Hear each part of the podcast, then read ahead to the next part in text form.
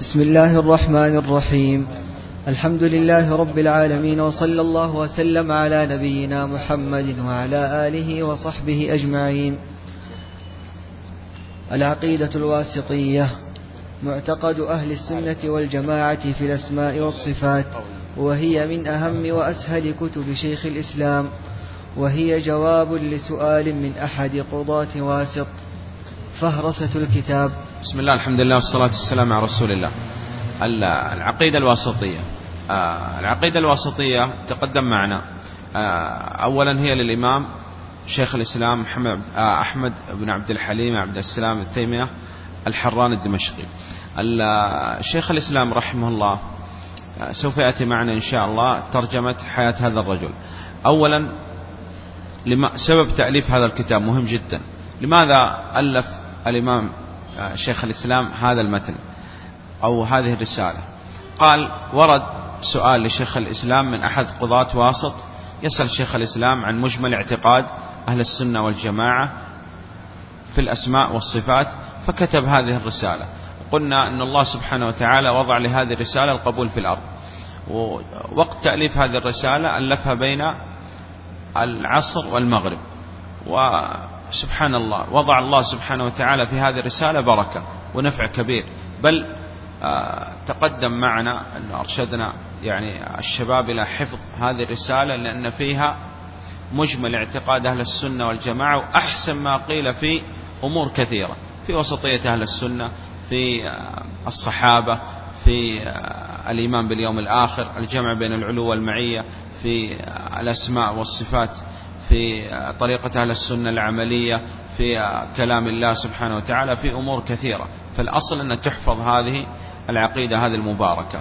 وأيضا يعني كان هناك مسابقة في الجامعة الإسلامية في الخطابة فأحد الطلاب خطب بالعقيدة الواسطية واختيرت هذه الخطبة من الخطب المتميزة. ف يعني جمعت أمور كثيرة. وأن الله سبحانه وتعالى يعني وضع لها القبول في الأرض. وعادة شيخ الإسلام رحمه الله سوف يأتي معنا أنه ألف من أجل حاجة الناس. لم يؤلف حتى يقال أن شيخ الإسلام مؤلف وله من المؤلفات كذا وكذا وكذا وكذا. نعم. آه، إذا هذا سبب التأليف ووقت التأليف. الأصل أيضا آه، العقيدة الواسطية من أسهل كتب شيخ الإسلام. سهلة واضحة جدا. بخلاف يعني بعض كتب شيخ الإسلام يعني فيها شيء من الغموض وتحتاج إلى شرح وما لذلك لكن إخواننا إحنا تقدم معنا أننا في قراءة الكتب وسماع الأشرطة وحضور الدروس وما لذلك لابد نرجع إلى العلماء. فالعلماء أرشدوا إلى قراءة كتب شيخ الإسلام ابن تيمية رحمه الله. لكن لابد أن ترجع إلى العلماء حتى تعرف أي كتاب تقدم وأي كتاب تؤخر. يعني ما تستطيع عندما تبدأ في قراءة كتب شيخ الإسلام أنك تقرأ منهاج السنة النبوية تعارض العقل والنقل التدمرية وما لذلك لا قال اقرأ الواسطية رفع الملام عن أئمة الأعلام وما لذلك تقرأ الكتب السهلة الواضحة. إذا أشكل عليك أشكلت عليك هذه الكتب ما استطعت أن تفهم آه، كلام شيخ الإسلام قالوا سهل جدا. ارجع للعلماء. قال العلماء لابد أن تأتي بترجمان يترجم لك كأن شيخ الإسلام يتكلم بغير اللغة العربية. من هو؟ ابن القيم رحمه الله. لأنه ابن القيم إذا تتلمذت على ابن القيم بإذن الله يوصلك إلى شيخ الإسلام. قال الشيخ أحمد عندنا يقول حتى ابن القيم أنا ما استطعت أن أفهم له. تنزل قليل ما في إشكال. ترجع مثلا للشيخ بن عثيمين رحمه الله. يعني لخص بعض كتب آه، شيخ الإسلام. الشيخ بن عثيمين رحمه الله آه، طلب منه أن يكتب مقرر للمعاهد العلمية في المملكة العربية السعودية. صنع آه، مذكرة العقيدة الواسطية. شرح مختصر سهل واضح جدا للعقيدة الواسطية. إذا هذا كأنه شرح مختصر للعقيدة الواسطية مذكرة العقيدة الواسطية. وفتح رب البرية بتلخيص الحموية وتقريب التدمرية. إذا قرب الشيخ بن عثيمين رحمه الله كتب شيخ الإسلام رحمه الله. الشروحات هناك شروحات كثيرة للعقيدة الواسطية وإحنا على ما اتفقنا عليه نعتمد شرح الشيخ بن عثيمين رحمه الله لأن سرنا على هذه الطريقة في الشرح. هناك يعني بعض الشروحات سوف تأتي معنا إن شاء الله تعالى لكن عندنا الآن المعتمد في الشرح شرح الشيخ بن عثيمين رحمه الله ومذكرة العقيدة الواسطية للشيخ بن عثيمين رحمه الله لأنها كالخلاصة لهذا الكتاب. طيب نعم. نعم. أقسام اتفقنا أنه قبل أن ندرس كتاب نقسم ونفهرس هذا الكتاب. نعم. القسم الأول المقدمة. المقدمة. وأنه الإمام شيخ الإسلام رحمه الله ذكر مقدمة لهذه العقيدة من أول ما بدأ بسم الله الرحمن الرحيم الحمد لله الذي أرسل رسوله بالهدى ودين الحق إلى وقد دخل في هذه الجملة. هذه هي مقدمة الكتاب. طبعا هذه المقدمة ذكر شيخ الإسلام فيها أمور كثيرة سوف تأتي معنا عند الدراسة إن شاء الله. إذن هذا هو القسم الأول. نعم. القسم الثاني الأدلة من القرآن. القسم الثاني آه، شيخ الإسلام قسم الأدلة يعني أراد أن يبين لك الأدلة الأدلة على إثبات الأسماء والصفات أولا في القرآن وثانيا في السنة.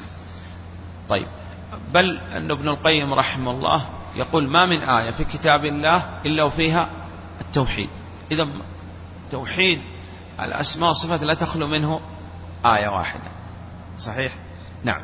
طيب إذا هذا القسم الأول القسم الثاني من هذا الكتاب الأدلة من القرآن. ثم بعد هذا ذكر الأدلة من السنة. نعم هذا القسم الثالث. القسم الرابع الوسطية. وسطية أهل السنة والجماعة. ذكر شيخ الإسلام رحمه الله أن أهل السنة والجماعة وسط بين الأمم في أمور كثيرة وذكر شيخ الإسلام وسطية أهل السنة والجماعة في أمور خمسة. نعم. بعد هذا؟ ثم ذكر أربعة فصول. ثم ذكر فصول أربعة عند شيخ الإسلام. الفصل الأول. فصل في المعية. آه، نعم. أراد آه، شيخ الإسلام رحمه الله الجمع بين العلو والمعية. نعم. فصل في قرب الله وإجابته. نعم. في قرب الله سبحانه وتعالى. والآن هو بعد أن ذكر الأدلة من الكتاب والسنة وذكر وسطية أهل السنة بدأ يفصل في مجمل اعتقاد أهل السنة والجماعة في المعية وفي قرب الله سبحانه وتعالى وأن هذا المعية والقرب لا تنافي العلو الله علو الله سبحانه وتعالى أن الله ليس كمثله شيء والسميع البصير سوف يأتي معنا إن شاء الله تعالى. نعم. فصل في الإيمان بأن القرآن كلام الله منزل غير مخلوق. وقلنا أن هذا من أحسن ما قيل في إثبات صفة الكلام لله سبحانه وتعالى مجمل معتقد أهل السنة والجماعة في إثبات صفة الكلام لله سبحانه وتعالى وجه اللائق به نعم. فصل في رؤية المؤمنين ربهم عيانا آه، بأبصارهم. رؤية المؤمنين لربهم عيانا بأبصارهم. متى؟ في الدنيا؟ قال لا. يوم القيامة وفي الجنة على ما يشاء الله سبحانه وتعالى. نعم. هذه إذا فصول أربعة. نعم. ثم ذكر الإيمان باليوم الآخر. ثم فصل في الإيمان باليوم الآخر وأطال شيخ الإسلام في هذا المبحث. الإيمان باليوم الآخر. لأنه تقدم معنا في الأصول الثلاثة أن شيخ الإسلام قال في العقيدة الواسطية والإيمان باليوم الآخر يتضمن الإيمان بكل ما يكون بعد الموت. ثم أخذ شيخ الإسلام رحمه الله يشرح ويفصل فيما يكون بعد الموت من البعث والنشور والجزاء والصراط والجنة والنار والشفاعة وغير هذا وسوف يأتي معنا إن شاء الله تعالى. نعم. الإيمان بالقدر. الإيمان بالقضاء والقدر أنه يتضمن أربع مراتب علم وكتابة ومشيئة وخلق وفصل في هذه المراتب الأربع. نعم. حقيقة الإيمان. نعم حقيقة الإيمان أنه قول وعمل واعتقاد يزيد وينقص. وذكر الأدلة على هذا ومجمل اعتقاد أهل السنة والجماعة في الإيمان. نعم. الصحابة. أحسن ما قيل في الصحابة هو هذا الذي ذكره شيخ الإسلام رحمه الله في العقيدة الواسطية. ذكر أمور عن الصحابة. أولا آه، يعني ذكر فضائل الصحابة وأن الله سبحانه وتعالى أثنى عليهم ورضي عنهم وما إلى ذلك. وبعد هذا ذكر الآثار المروية في الصحابة والدفاع عنهم. نعم. وأيضا ذكر آل البيت. آل البيت. نعم. وأنه انقسم الناس فيهم إلى ثلاثة أقسام. نعم. البراءة. نعم. هو ذكر البراءة والرد على من يطعن في أصحاب النبي صلى الله عليه وسلم وسوف يأتي معنا إن شاء الله أن الطعن في الصحابة طعن في الله وفي دين الله وفي رسول الله وفي الصحابة. نعم. كرامات الأولياء. تقدم معنا أن خوارق العادات أربعة وأراد شيخ الإسلام في العقيدة الواسطية إثبات مجمل اعتقاد أهل السنة والجماعة في كرامات الأولياء أن أهل السنة يثبتون كرامات الأولياء. صحيح؟ نعم. لكن لابد أن نفرق كما تقدم معنا بين الآية والكرامة لأولياء الرحمن والمعجزة والفتنة لأولياء الشيطان. بل هو شيخ الإسلام رحمه الله ألف كتاب سماه الفرقان. صحيح؟ بين أولياء الرحمن وأولياء الشيطان. نعم. الطريقة العملية. هذا شيخ الإسلام رحمه الله يعني في نهاية العقيدة الواسطية ذكر طريقة أهل السنة والجماعة العملية وهذا مهم جدا لأن كما تقدم معنا في المسائل الأربع أولا لابد من العلم ثم بعد هذا العمل. وقال أنه طريقة أهل السنة والجماعة العمل بما تعلموا. وهذا واجب لابد أن أعمل وعالم بعلمه لم يعمل معذب من قبل عباد الوثن. طريقة أهل السنة والجماعة العملية. قال وذكر فيها أمور وهذا من أحسن ما يكون. نعم. الخاتمة. ثم بعد هذا ذكر الخاتمة ودعا فيها وسبحان الله أنه شيخ الإسلام يعني يؤلف في العقيدة وما لذلك يكتب هذه العقيدة المباركة وفي نهاية هذه العقيدة يقول نسأل الله أن يجعلنا منهم تبرأ من حوله ومن قوته ولم يدع العصمة.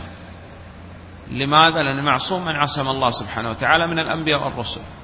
وبعد هذا يتبرأ من حوله وقوته ويدعو الله سبحانه وتعالى أن يجعله ويجعلنا من أهل السنة.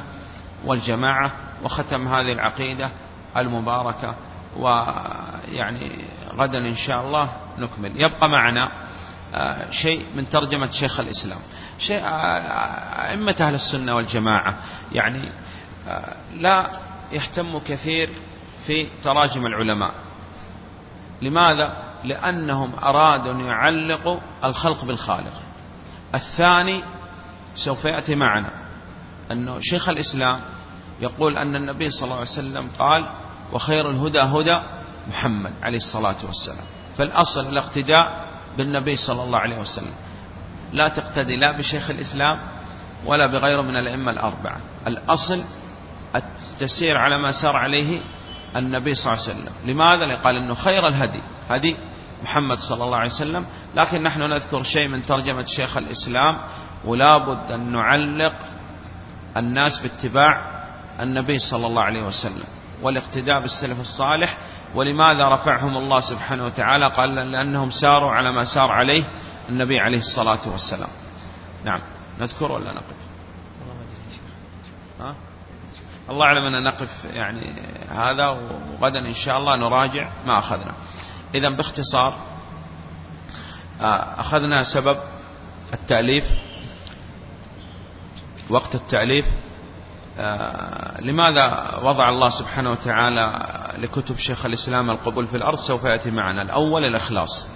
الثاني أنه ألف من أجل حاجة الناس. طيب. وأنه يعني ركز على الأدلة من الكتاب والسنة. بل أنه شيخ الإسلام سوف يأتي معنا أنه حتى في ألفاظ يختار ألفاظ ونصوص الكتاب والسنة. وهذا كثير. منها عبر بالتمثيل ولم يعبر. بالتشبيه. من كان مؤمنا تقيا كان الله وليا وضع الله سبحانه وتعالى بعض كلمات شيخ الإسلام يعني أنها سارت وأصبحت على لسان كثير من العلماء. آه، قلنا نريد أن نقسم هذه العقيدة إلى أقسام وأخذنا هذه الأقسام. آه، بعد هذا أخذنا قلنا لابد تراجع ترجمة شيخ الإسلام رحمه الله وأن الأصل الاقتداء بهدي النبي صلى الله عليه وسلم. والله أعلم. وصلى الله على محمد وعلى وصحبه وسلم.